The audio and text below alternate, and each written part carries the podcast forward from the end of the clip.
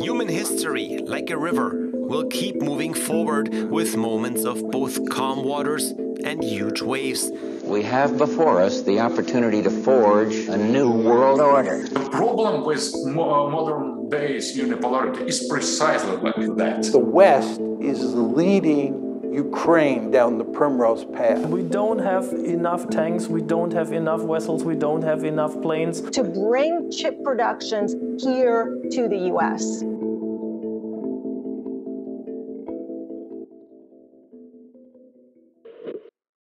I'm Andrew Collingwood. I write for Bournebrook magazine and other online outlets on geostrategy, economics, and British politics. Hi, my name is Philip Pilkington. I'm a macroeconomist who spent nearly a decade working in investment management. Both of us believe that the world is undergoing a once a century geopolitical and macroeconomic shift. After decades of American leadership, the unipolar world is finally ending. Since World War II, America has set the terms of global trade, and it's backed these up with its control over international institutions and its enormous military power. But things are changing. China is still rising. Russia has reawakened. Europe, America's longtime partner, is in long term decline. Each week, we'll be dissecting three stories that illustrate the shift. From how semiconductor shortages in Taiwan influence Japanese military spending, to how a new scramble for rare earth metals is remaking US foreign policy. We'll be talking about economics and geopolitics, but most importantly, we'll be talking about how they influence each other, how resource competition drives the great game of empires and alliances, and how that story is the great emerging tale of the 21st century. This is Multipolarity, charting the rise of the new multipolar world order. Coming up this week, as America loses its mind over a stray balloon, we're delving into the gusts of wind pushing this story along. Is this Hindenburg of hot air actually taking the temperature on a new kind of establishment mass hysteria? The Fed wants to create a so called digital dollar, but with bank runs and brawls erupting in Nigeria, a recent stablecoin experiment in that country may already have crushed the bank's ambitions. And as we approach the one year anniversary of Western sanctions on Russia, can we officially say that they've failed? Several recent articles suggest that the Western media narrative may be shifting. But first, the balloon goes up. There was a a scare, a red scare, again returned to America in the form of a giant balloon up somewhere in the stratosphere. It was first noticed, I believe, above Montana, floating ominously, threateningly above the uh, American flyover state. And worryingly, for those of a more paranoid disposition, it was floating very close to some US nuclear missile bunkers. The balloon was a huge white balloon that ostensibly was for meteorological studies. Lots of weather balloons all over the world, they're commonly used, but this one had apparently floated all the way from China it had uh, floated up, up north near the Arctic Circle, around the Alaskan coast, down the Canadian coast, and from there, uh, brighteningly into the center of America. And the whole news media in America seemed to break into hysteria about this. Was it really a weather balloon? Can the Chinese truly be trusted on this? Was it actually a secret surveillance balloon? Have the Chinese developed new balloon technology that is going to leave the Pentagon and the US uh, military industrial complex behind. Of course, this hysteria was all, in my view at least, almost preposterous. It was laughable. In fact, a lot of the coverage I was watching, I was laughing out loud because these things run away all the time. There was apparently, we have discovered now, two or three balloons which followed similar courses and flew across America during the Donald Trump campaign and this caused no concern whatsoever. The Pentagon was initially utterly unconcerned until the media had to run for the smelling salts and lie on the fainting couch for a few days. Uh, in addition to that, both Russia, the United States, and China accept unmanned surveillance of each other's territory. It's a long standing uh, protocol between superpowers that they'll allow each other to do this because it's simply safer. And uh, not only that, there was really nothing whatsoever that the balloon could possibly have had, I would have thought, that superb modern Chinese uh, satellites, as apparently they are, couldn't have. it really feels like the whole of the US media and establishment and political class just completely lost their minds for a few days. Yeah, well, no one does a moral panic quite like the Americans. I mean, my feeling was the same as yours.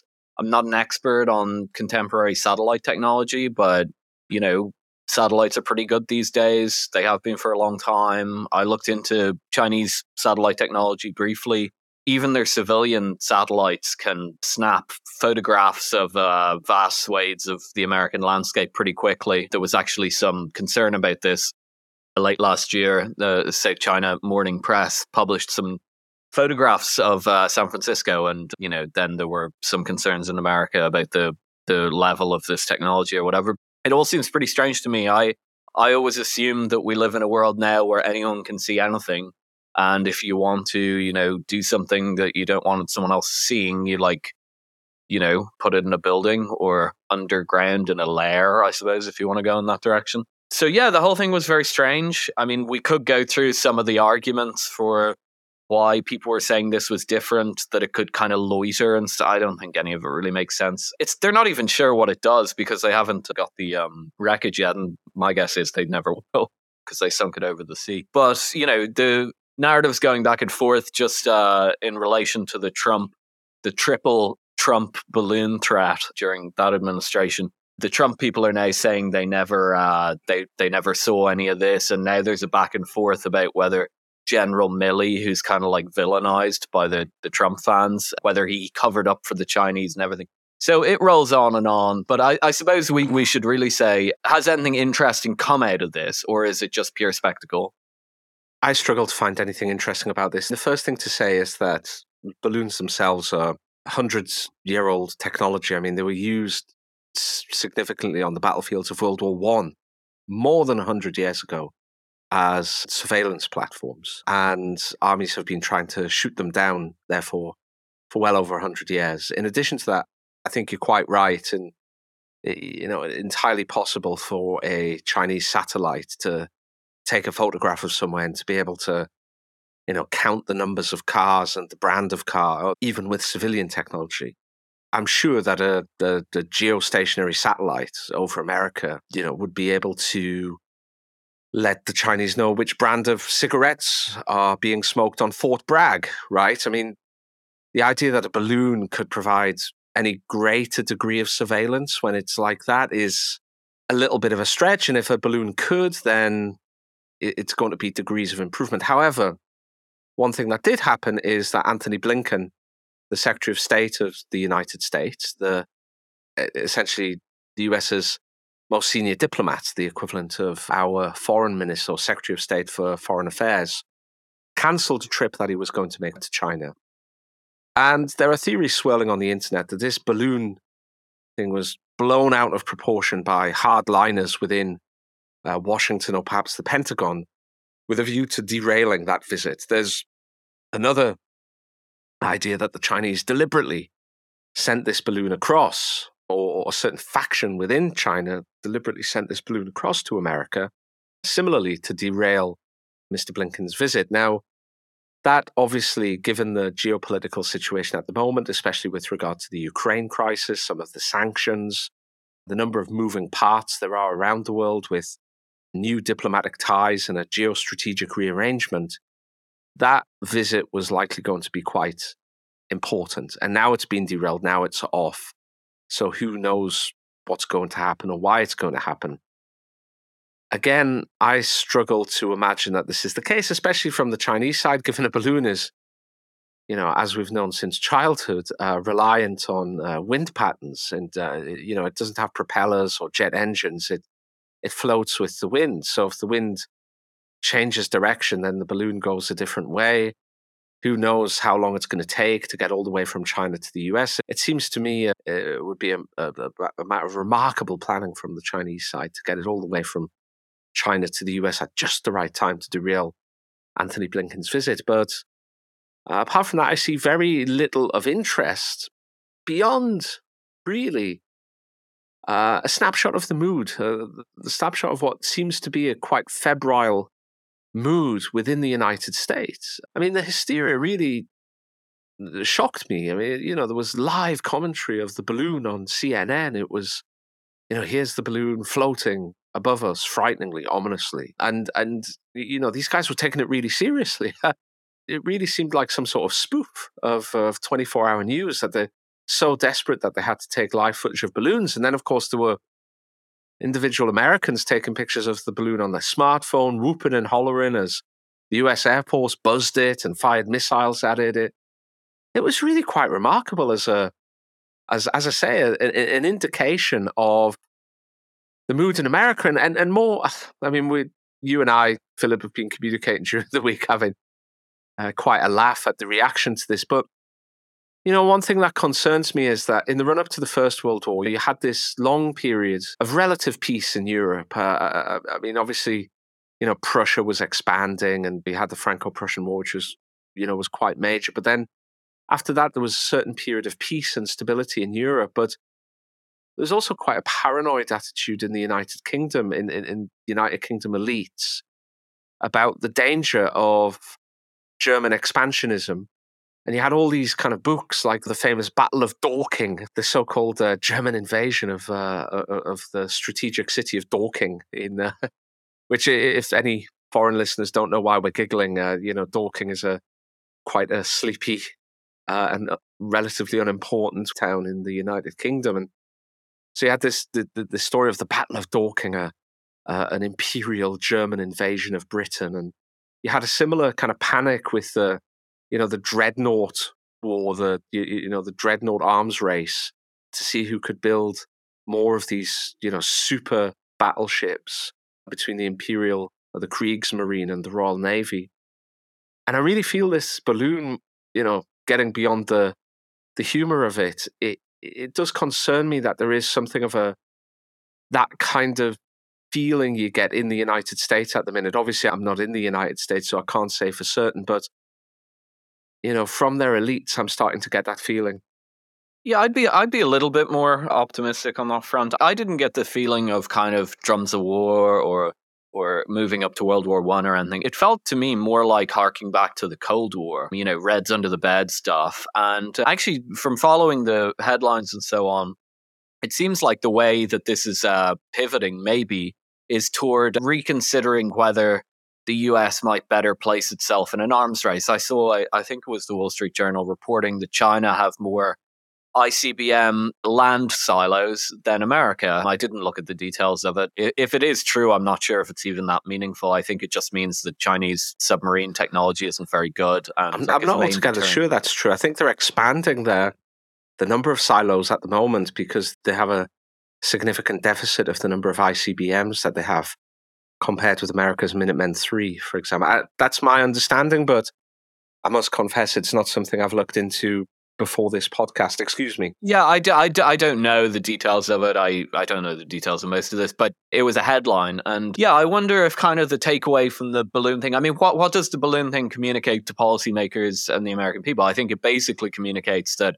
there's a scary technological rival who can, you know, roll up on your doorstep one day. Whether that's true or not, I think that's the, the, the perception here. And, you know, it could kind of push the US to to engage in a little bit more seriously with the arms race because honestly they haven't been. The, the chinese now have hypersonic missiles. The us don't. The us is actually falling behind in a lot of these defense systems. And i'm not a i'm not a peacenik really even though sometimes we might be a little bit contrarian on the podcast and I do think kind of peace through strength is is a real doctrine. If America thinks that it's keeping technological pace with China and with Russia on kind of I- ICBM technology and so on, and probably air defense as well, I think that's probably probably means more stability, right? Because it means less less likelihood of anybody firing off a nuke. Now, hopefully, we can get to a point where there's also treaties and so on, where we ended up in the Cold War. But it, it's probably a pretty good start to give DC a kick, give the Pentagon a kick, and say, you know, stop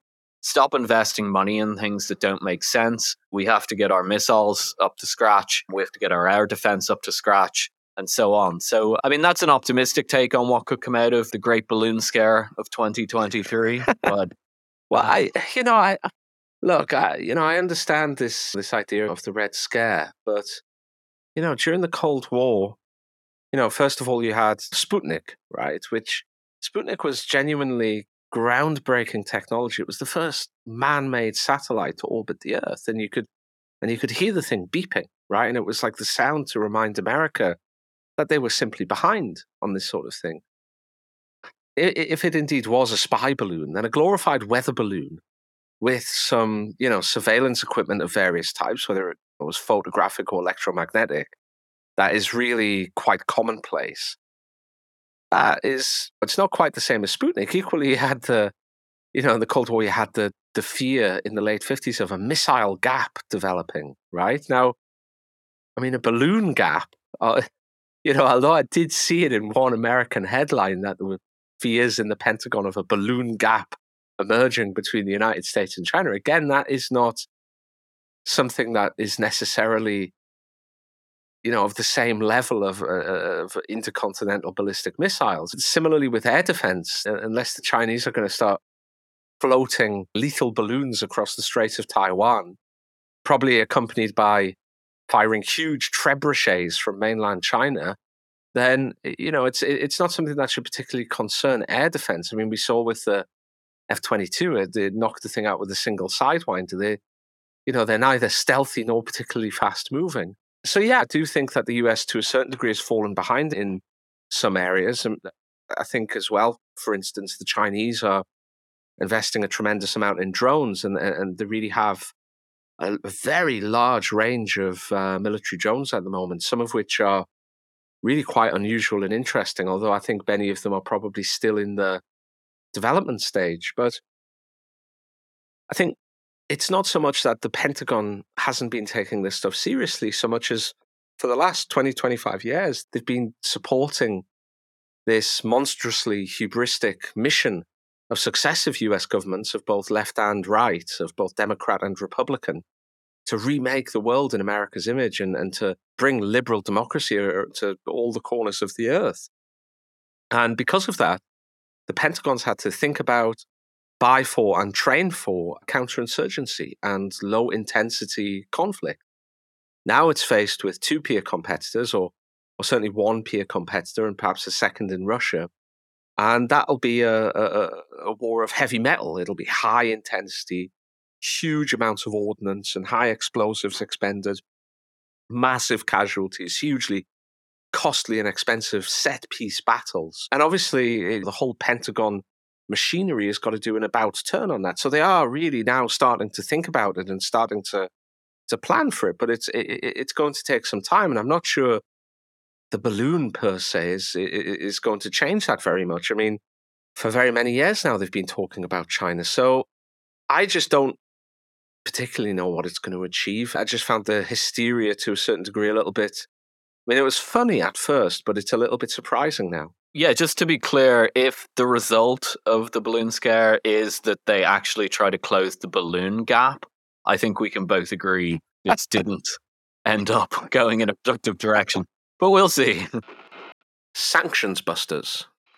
I mean, another scary thing for the United States at the moment has been, or, or another thing that that's really been bubbling up through the media in between the uh, the, the the furious stories about uh, rogue balloons flying across America, is a realization or a number of articles that are starting to suggest that sanctions against Russia really haven't worked, Philip Pilkington. And you've been on this since before the sanctions were imposed last year, you wrote an excellent article for The Critic saying that they just wouldn't work. Yeah, it's been a really hard week for the sanctions PR team, if they have a PR team. It has not got great press this week. So I'll just uh, name some of the articles that came up on my radar. the first was probably the biggest one was in the Wall Street Journal. The title was Upstart Indian Shipper Helps Get Russian Oil to Market and it was a it was a story of a small office in a suburb of Mumbai which only opened until 20, or only started operating with ships in 2022 and um, this small office has been able to allow the Russians to circumvent the oil sanctions. On top of this, Bloomberg reported that the Indian oil that's presumably being transported through this small office in Mumbai is actually coming to Europe. So we're just getting it at a premium, really. It's a classic arbitrage on the part of India. The really bad headline came when uh, CNBC had an oil analyst on who smirked and said that the sanctions on Russian crude oil had failed completely and had, quote, been invented by bureaucrats with finance degrees. None of them really understand oil markets. It's been a total bomb. It has failed completely. So, I mean, that was definitely not the kind of rhetoric, you know, 10 months ago. It does appear that the sanctions policies are running out of steam. I think it's been very obvious they haven't they don't work for a long time, but I think it's becoming more consensus. I did see that the um, Wall Street Journal also put out an article highlighting that uh, the Russian government deficit had soared due to war spending and the oil embargo. But when you dig down into the article, they seem to be suggesting a uh, government deficit of 2 to 3% of GDP for 2023. That's lower than any of the other Western countries. And so, yeah, good headline, not great uh, small print on that one. It feels to me like the like the tide is turning on the sanctions policies, maybe not at a policy level, but uh, you know, the media's it's pretty hard to ignore the data coming out, I think, uh, when assessing these policies. Yeah, I think on I, I think on countries like India and apparently now Morocco helping Russia circumvent the oil sanctions. I suspect the European Union, at least, is secretly turning a blind eye or not too unhappy about this. And the reason for that is, first of all, they have to be seen as doing something. There's a lot of do something itis, as I call it, or do somethingism uh, floating around the Western world at the moment. They want to do something rather than actually think through what's going to work and, and, and how to achieve their uh, desired aims. And I think that's a, a problem with foreign policy more broadly.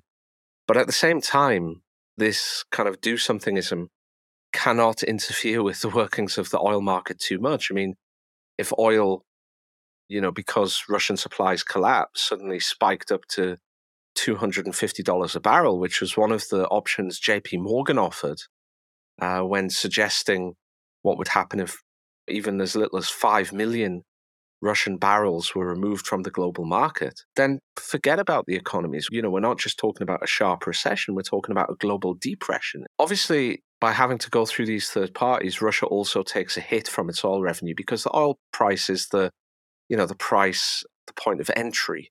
It's not necessarily the price when it exits the Russian port. So the Russians have to to swallow some of these extra transportation costs as relatively minor as they are. They're selling at a certain discount as well.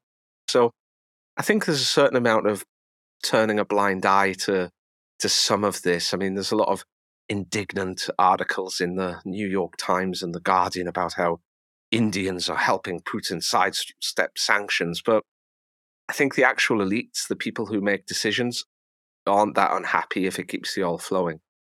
With regards to sanctions overall, you know, the big thing this week was the IMF publishing its report, its global economic outlook, and suggesting that this year Russian GDP had fallen by only a little over 2%, I believe it was in the end, which is a huge difference from some of the forecasts at the beginning of last year when sanctions were first imposed. I mean, these were the the biggest kind of one off sanctions, I think it's fair to say, that anybody had imposed on any other major economy ever. I mean, it was real shock and awe stuff. And a lot of supposedly credible economists were predicting at the time that the Russian economy would decline by 10% or more. You also had a big piece of analysis come out of Yale or one of the business schools at Yale that suggested that companies, foreign companies, who were responsible for as much as 40% of the Russian economy, 40% of Russian GDP, had left or were going to leave. And therefore, it was all doom and gloom for the Russian economy. So these were the sort of predictions that were happening, you know, around spring and the early summer of last year. There was a lot of backslapping and whooping and hollowing, uh, hollering in the uh, in the Western media and uh, elites and uh, political class about how the Russian economy was doomed. But oops, it only fell by 2%, which, you know, might be quite significant for developed economies. But as you'll know, Philip, for an emerging economy, a 2% fall isn't much at all. But worse, the IMF has also predicted that I think the Russian economy is set to grow in 2023, something which it doesn't expect for several Western economies, including Britain. I don't think there's any doubt about it now. The sanctions do they hurt Russia? I mean, yes, they lower the price on Urals oil, the the Russian oil, slightly relative to the other benchmarks, but some of that, by the way, is voluntary because the Russians are offering the Indians, and I think the Chinese as well, oil at cheaper price. And I'll speak to that in a moment because it's important and not widely appreciated what that means. Whether the sanctions hurt Russia or not, maybe a little bit. Do they hurt Russia or Europe more? I don't think the jury's out on that anymore. They hurt Europe far more. I was skeptical of this from the very beginning. I, I've never heard a serious economic argument that understands anything about the Russian and European economies and how they interact that would have thought any other outcome on this. Russia is an energy provider for the EU. The EU sells some stuff to Russia, like, I don't know, Mercedes or whatever. You can live without Mercedes, you can't live without energy. It's very simple. Beyond that, if you want to get a little bit technical, the ruble, which was a big target for the sanctions policies, is driven by oil. It pretty much tracks the oil price. So if you do things that interfere with the oil market, you will drive up the oil price. And so therefore you will drive up the ruble. And that's exactly what happened. I mean, I knew all this from analyzing the economy back seven years ago when we were doing some work when I used to work in financial markets and we were doing some work on the Russian economy. Anyone with any peripheral expertise on how the basic macroeconomy functions should have been able to tell anybody this. It's been absolutely bizarre. I think there is a, a the do somethingism or whatever. I think there's there's an element to that. But then the effects of the shifting trade patterns and even the slightly lower Urals price, I, again, I just don't think this is being thought through yes, okay, in the next year, maybe um, the Russians will take a minor hit on revenue. They might pay some extra transaction costs, as you alluded to. But what they're doing is they're building an entirely new energy system to their east. They're building an entirely new mode of the world economy consuming energy. And it's one that increasingly looks like it locks out Europe. Now, some people say, oh, Europe needs to get off Russian energy and so on. And maybe they do. I'm, I'm not going to take a strong view on that. The real question is, can they? Not really, should they? This is kind of a, an ought argument when it should be an is argument. You start with the is and then you move on to the ought. That's how philosophers are taught, and, and probably policymakers should be too. Whether they ought to be or not, I, I won't take a view. But the point is that uh, number one, it's not probably going to hurt Russia in the long term because it's pivoting its energy market east. But also, it's creating a whole Eastern bloc that's more and more insulated from the Western bloc. I don't think that that's a particularly good thing from a geostrategic point of view of the West. I don't see why you would want to create that bloc you're just giving rise to a really robust rival power. You should be much happier when a country like Russia is straddled between reliance on the East and reliance on the West. So the whole thing really just has been, in my opinion, a terrible failure in both the short and the long term. I haven't really seen anybody seriously defend it in the past few months, I suppose. The best you kind of get is, you know, people saying, yeah, the sanctions are working, Russia's going to collapse. But th- those voices are going to tune out. I think they're already tuning out right now. And we'll be left with the situation as it stands. And it'll be very interesting to see over the next five years how we digest the situation that the sanctions have created. I think another thing to bear in mind is that in Europe, there's a lot of congratulations and, in general, far too much of a sanguine outlook with regard to the idea that they've past the energy crisis. You know, uh, Putin's energy blackmail has failed. Well, I mean, whether or not you think it's blackmail or, or whether or not it's a simple economic matter, I don't think anybody can say that Europe has passed this. You know, it seems that through a certain degree of deindustrialization, and especially in energy hungry sectors like fertilizers and chemicals, indeed uh, Europe has been able to cut significantly back on its demand, and and that means that things like gas storage is is relatively high for this type of time of year, despite the absence of uh, Russian gas. But that doesn't mean that things aren't going to change, and if they don't, at what industrial cost? But in addition to that, we now have the introduction of the diesel ban into Europe coming, and in fact Europe had uh, was quite reliant on Russia for diesel, which is obviously refined from crude oil. Now, diesel is something that it has knock-on effects throughout the whole economy. It's it's used significantly for transport, and that means if there's a diesel shortage or a big spike in the price of diesel, you'll feel that throughout the economy on things like food prices because it requires diesel to get food from farm to to marketplace, so to speak. But I think on a broader note, we have to start asking the question, Philip Pilkington, whether sanctions work at all. Sanctions against Cuba, the United States' sanctions against Cuba, have made Cuba incredibly poor. You know, they've hobbled economic growth at a level of perhaps the 1950s. But has it achieved US policy aims? Is Cuba now a capitalist democracy? No. Has the Castro family been booted out because of the dire economic situation? No. Is it a friend of the United States? No. The same with Iraq during the 1990s and you know first few months of the 21st century. Uh, that sanctions had horrible economic effects, and especially some of the sanctions on things like medicine, uh, which really led to the unnecessary deaths of countless numbers of children. And it, it had a terrible effect on the Iraqi economy. But was it sanctions that brought Saddam Hussein to heel or led to Saddam Hussein's overthrow? No, it wasn't. Likewise, Iran. Because Russia is a larger economy than any of those three, because it's much more powerful, because it's more important to the global economic system, we're seeing not just that the sanctions don't achieve Western foreign policy aims, but in fact, they don't even kick much out of the economy. Germany's strategic bombing of the United Kingdom during the Blitz in uh, 1940 and 41 didn't have any effect on the outcome of the war. Uh, likewise, it's highly unlikely that uh, the RAF and the US Air Force's strategic bombing of Germany did much better. Certainly, the strategic bombing of Japan didn't, despite the huge amount of damage that it did.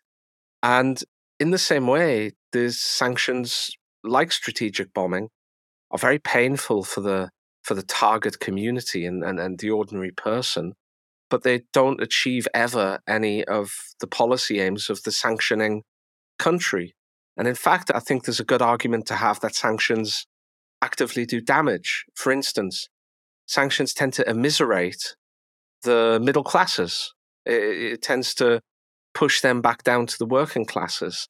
And they're exactly the sort of people that usually lead to revolutions and democratic democratic uh, renewals within countries.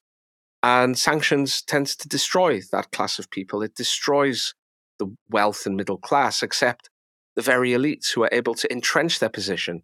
And in fact, they're able to blame their own faults on this outside power, which is artificially attacking their economy. So not only do I think that sanctions might not work, I think there might be actively detrimental to the policy aims of those who seek to apply sanctions. Yeah, I'm I'm not as convinced of that as you. I, there's always been a moral case against sanctions. It's been a, a, fairly constant refrain from the left up until the Ukraine war. So, for example, take the example of Iran or Cuba. Did the sanctions work? Okay, it depends on how you define work. Did they work for a regime change effectively? No, obviously not. Castro stuck around until he died of old age in his tracksuit. And the mullahs aren't going anywhere due to sanctions either. But does it work in containing this economy? Yes, it does. Cuba remained uh, a poor sinkhole effectively. And uh, apart from when the Soviets tried to put nuclear weapons there, it's never posed any threat. Remember, it's just off the coast of Florida if they had a little bit of money and a decent military, they could cause problems. In the case of Iran, you have the same issue. Iran has quite a serious military, actually, and clearly we've seen some of their weapons being used in Ukraine. They seem relatively effective. But keeping the economy as poor as the sanctions have, I think has actually achieved a goal in that sense. But I think now we need to judge it on a different plane that probably the largest economy that you can apply sanctions to and achieve those results is something like Iran. And Iran's not a small economy, but it's not a huge economy. It's not a very large economy at all. I think that's pretty much maxing out. That's a sanction sanctions maxed out policy. And the other problem is how many countries you do it on. Because if you do it on too many countries, they can just join together. And that's actually kind of what's happening now. So we have a combination now of you're, you're doing the sanctions on countries that are too big. Russia's just simply too big. And you're also doing sanctions on too many countries. So you're causing them to join together. Another impact of, of doing sanctions on too many countries is you scare everybody else into thinking you might do sanctions on them. And that's why we're seeing, we've discussed it in previous episodes, I think, a move away from holding US dollar reserves. So I think we're definitely at the point of what you might call sanctions saturation. I think sanctions now as a policy, unless they're being applied to a very small country for very, very specific goals, they'll probably be redundant as a policy tool moving into the next uh, decade, I think. I'm not even sure that you know sanctions are as useful as as the limited case that you make out. For instance, Cuba was contained economically, of course, but Cuba was never ever going to be a threat or uh, even a counterbalance to the United States' economic power within that region. Furthermore, although it didn't generate a, a serious military, certainly not in relative terms to the United States, it did produce enough of a military to get quite involved in some of the South African border wars in places like Angola and Mozambique. Uh, it sent troops and, and, and military aid to those countries. And uh, similarly in Central America. And san- what sanctions did was it, it, it, essentially made Cuba an intractable enemy, kind of a recalcitrant enemy of the United States that wouldn't, that, you know, over which the United States had no influence. They had no economic chips left to play. They had no way of controlling or curtailing Cuban behavior, both internally and externally. And that did create problems. And I'm not sure that they created any fewer problems than it would have been for a, a small Caribbean island compared to the, the, the global economic behemoth at the time uh, would have done without sanctions and with normal economic development. Likewise with Iran.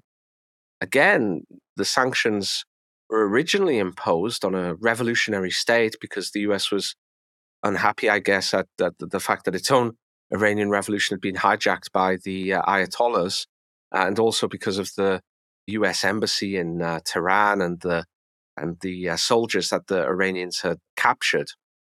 But by applying those hardline sanctions and refusing to remove them with the current regime and refusing to normalize relations, uh, the United States ceased to have any control or any stay, say or any chips to play with Iran. The, the sanctions were maximalist.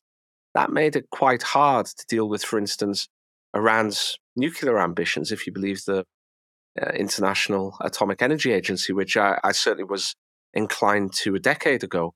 And you know, Iran still does have a relatively powerful navy. They still cause problems in the Strait of Hormuz. They're still tremendously a- active in places like Iraq and Syria and the Lebanon. I'm not altogether certain that shorn of sanctions and allowed to develop economically, or as reasonably as one uh, would expect a, a religious, uh, the, uh, a theocratic dictatorship to develop economically, they would be any more powerful militarily. But at least in such a circumstance, the Western world would have more chips to play to influence that country in the way perhaps they have done with Saudi Arabia. Two sides of the same stable coin. Why am I seeing pictures on various internet news outlets of Nigerians queuing for ATMs for bank machines? Is this a standard emerging market financial collapse, banking collapse, or run on the banks? Or is there something more to it than that? What's happening in Nigeria at the moment? Yeah, really interesting. This is not a standard emerging market debt crisis or monetary crisis or anything you see them from time to time. I think if it was interesting enough, we'd probably still talk about it. But this is slightly different. The Nigerians are queuing up the ATM machines because the government is now trying to introduce new types of banknotes that it says are more secure. It's also trying to stop uh, very large denominations being taken out from the ATM. So that's that's what's precipitated this run run on the banks. They've basically said you, you can only take out X amount. I think it's forty three dollars US dollars worth of naira uh, which is the Nigerian currency. And this has precipitated this run. Um, for some context and background on this, Nigeria, like many countries of that kind of wealth level, is a very cash dependent economy. Nigeria has been experimenting with ways to bring in I would say quite forcefully, a more modern system. And not only are they just going down the route of, of trying to stamp out tax evasion and money laundering, although it's not even clear what money laundering means part of the world. Not only are they trying to do that, but they're trying to even jump one ahead of that uh, in 2021, they actually launched the e Naira, which is the second central bank digital currency to go public. The first was in the Bahamas. Since launching the e Naira, they found very little take up. No surprise on that one. And so they've continued to go down, I guess, a more punitive route. I think what we're learning from the Nigerian case study is that you have to be very careful about the checks and balances that you put on your financial system. I think this has a lot to tell the Western countries. Obviously, there's a lot of talk right now about the US dollar losing its reserve currency status. I think we've discussed it on here before. We'll probably discuss it more uh, in the future. But the response to this in a lot of corners has been to reach for a technological fix, an easy technological fix in the form of a central bank digital currency. The US House of Representatives in 2021, mid 2021, had an act put up called the 21st Century Dollar Act. Now, while it didn't specifically say we need a central bank digital currency, it raised concerns about other people having a central bank digital currency, which is, of course, in the financial arms race, the justification for getting one yourself. I've heard a lot of chatter around around London, really, frankly, about a central bank digital currency being a solution to some of these problems. I think what people have to understand first and foremost about currency, it's like it should be taught in every economics class, but it isn't apparently, is that currencies are a trust based relationship. The economist Hyman Minsky used to say anyone can create a currency. The problem is getting it accepted. And what he meant by that is you or I can create a currency. If I write IOU, X dollars, pounds, whatever, euro, I hand that to you and it's a form of currency. And the currency there, the, the relationship that currency establishes, if I get you to do my plumbing for me based on this IOU, it's a relationship of trust. And actually, all financial relationships are ultimately, when you boil them down, trust based relationships typically enforced in a court of law. The problem with trying to eh, be too aggressive with monitoring of financial transactions is that people will lose trust in the thing that's being monitored. Nigeria that level of monitoring is much lower in the West. In the West, we're comfortable paying our taxes, most of us. Most of us don't engage in money laundering, which I think is genuinely can be categorized here as something. In a place like Nigeria, a lot of people, frankly, probably don't pay their taxes, and a lot of people do engage in things that could be classified as, as a form of money laundering. And so if you try and bring them immediately up to Western standards, you get this run on the ATMs. My feeling is that if we try and go too far, even past what we currently have now in the West, with, for example, a central bank digital currency, which could, in theory, be used for all types of monitoring, it could be used as a kind of a micro level sanctions program on individual citizens. I think what will happen is people will simply exit that currency system. There are plenty of alternatives now. It's it's easier to create a cryptocurrency than it is to bake a cake these days. There's all sorts of payment platforms and payment systems. Hyman Minsky's still right. Anyone can create a currency. The problem is getting it accepted. If you diminish the trust in the state currency, you'll see a proliferation of private currencies uh, mushroom up. It always happens.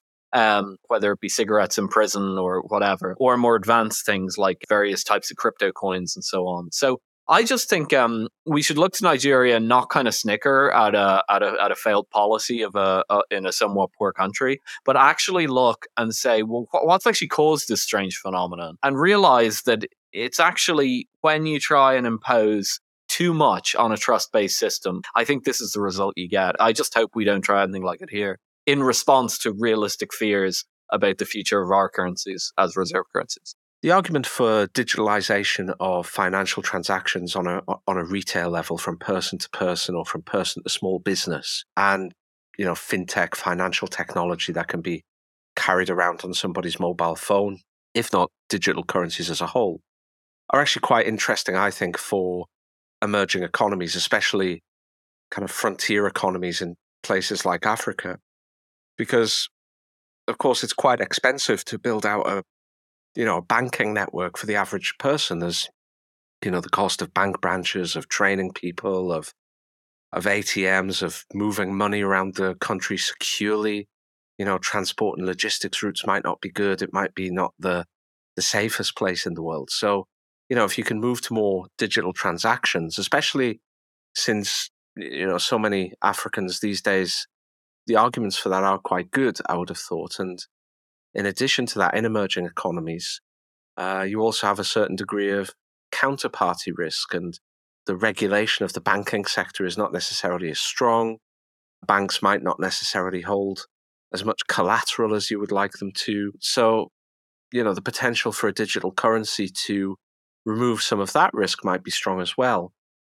I just think, as you said, moving so rapidly towards a full blown digital currency, which the central bank seeks to control and the government seeks to corral people toward using, perhaps isn't the way to go. There are a lot of ways to encourage people to help the people who are unbanked or underbanked within the emerging world by using financial technology or fintech as it's known outside the government doing that. And I certainly think that's true in the West. One of the things that I noticed the last time I went to the US, like five or six years ago, is that when I paid for things with my bank card, I still got a printed receipt that I had to sign and hand to the person at the uh, at the tills. And a friend of mine in the US, at the an American friend of mine who lives in the US, says that people are still carrying around checkbooks in the US as well, which to me seems kind of real uh, primitive stuff. I'm in my 40s, but I can barely remember checkbooks myself. Even in Europe, I, you know, I hear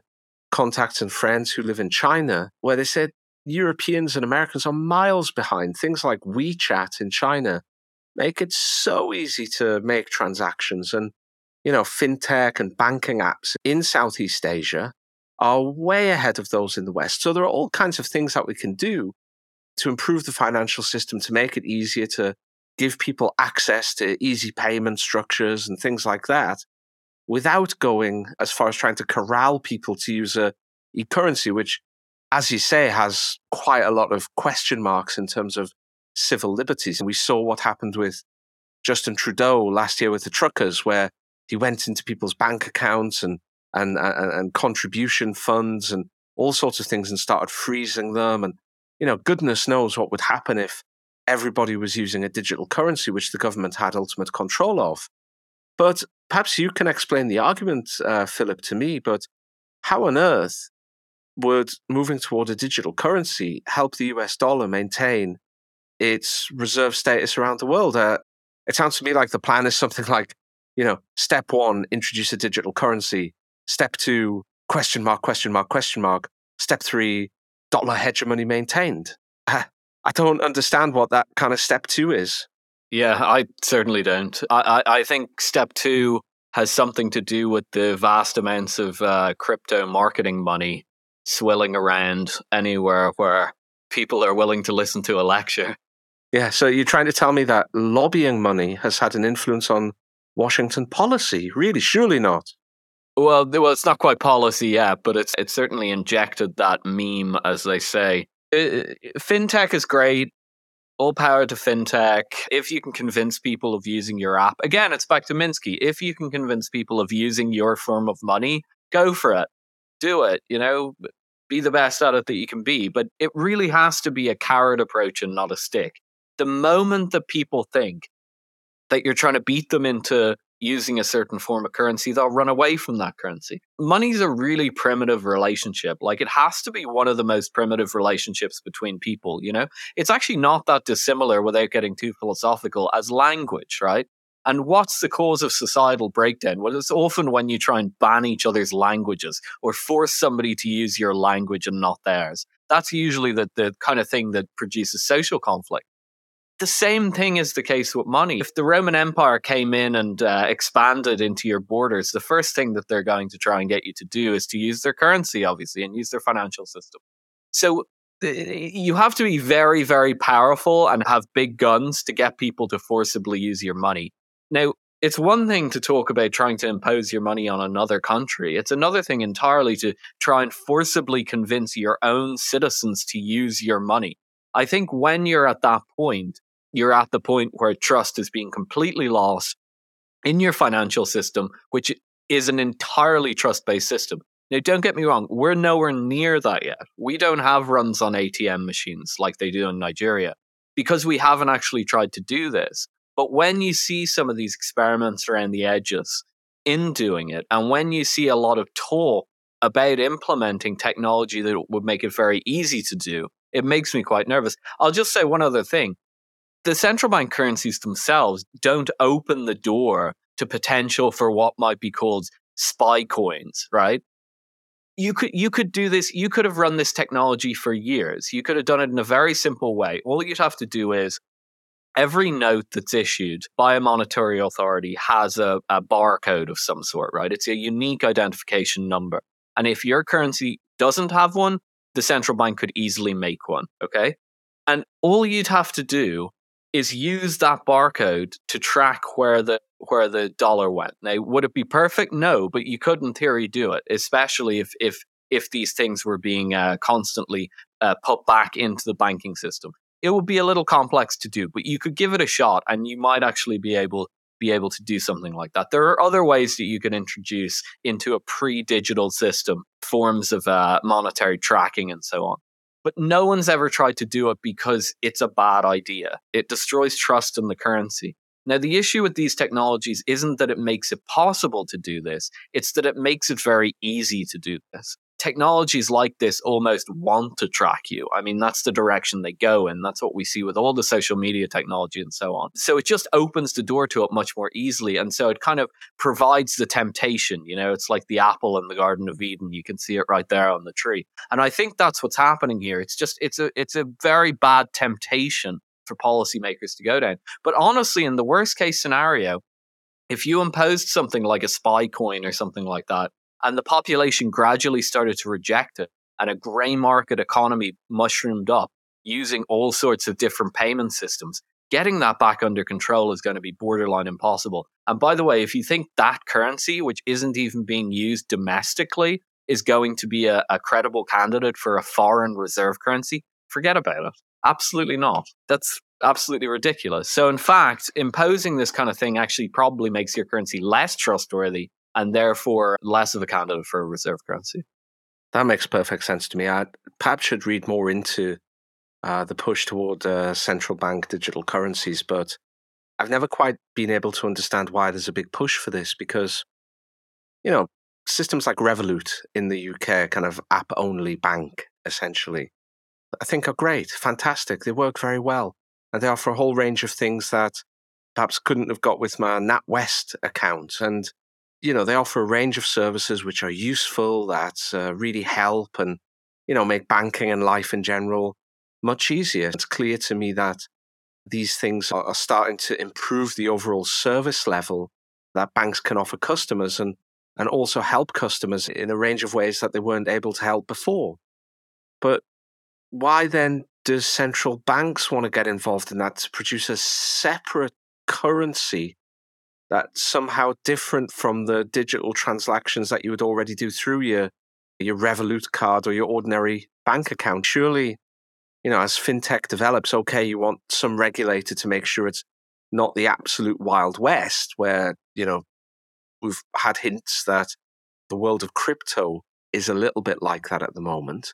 So you want to make sure that people don't get completely ripped off, that these banks still have certain minimum reserve and capital requirements and uh, they don't take customers for a ride. But beyond that, surely you want to allow the private sector to develop as it will, because eventually you might get to the stage where these apps become so ubiquitous and internet access becomes pervasive throughout the entirety of society that very few people use cash anyway. I mean, in in the West, we've already seen a big decline in cash usage, and there are certain shops in the UK now where you walk into and they'll only accept cards. They won't accept cash.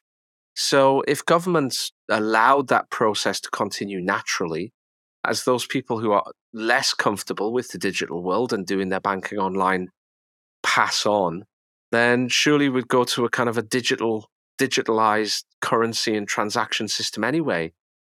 I struggle to get my head around why central banks would then want to introduce their own kind of parallel currency, which would also be tradable digitally but would not be available in physical format, whereas the existing one would have exactly the same digital transaction and servicing power as the, the brand new currency, but you would also be able to get it in physical form. It would be something that you trusted. I mean, I, it's really just beyond me why there's this push. And as we see in Nigeria at the moment, uh, efforts to corral people into it, especially I would have thought in a low trust and cash based economy like I'm sure Nigeria is, because many emerging market markets are, it just perplexes me completely. I'm, uh, I'm I'm not sure I quite understand it. Well, I think it's probably an instance of what you call do somethingism. It's probably one of those, or what the kids say nowadays, FOMO. You know, maybe the central bankers see all these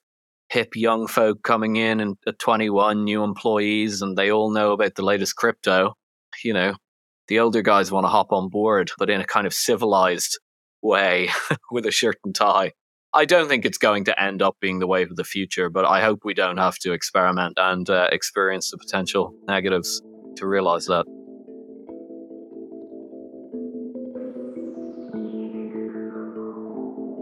You've been listening to Multipolarity.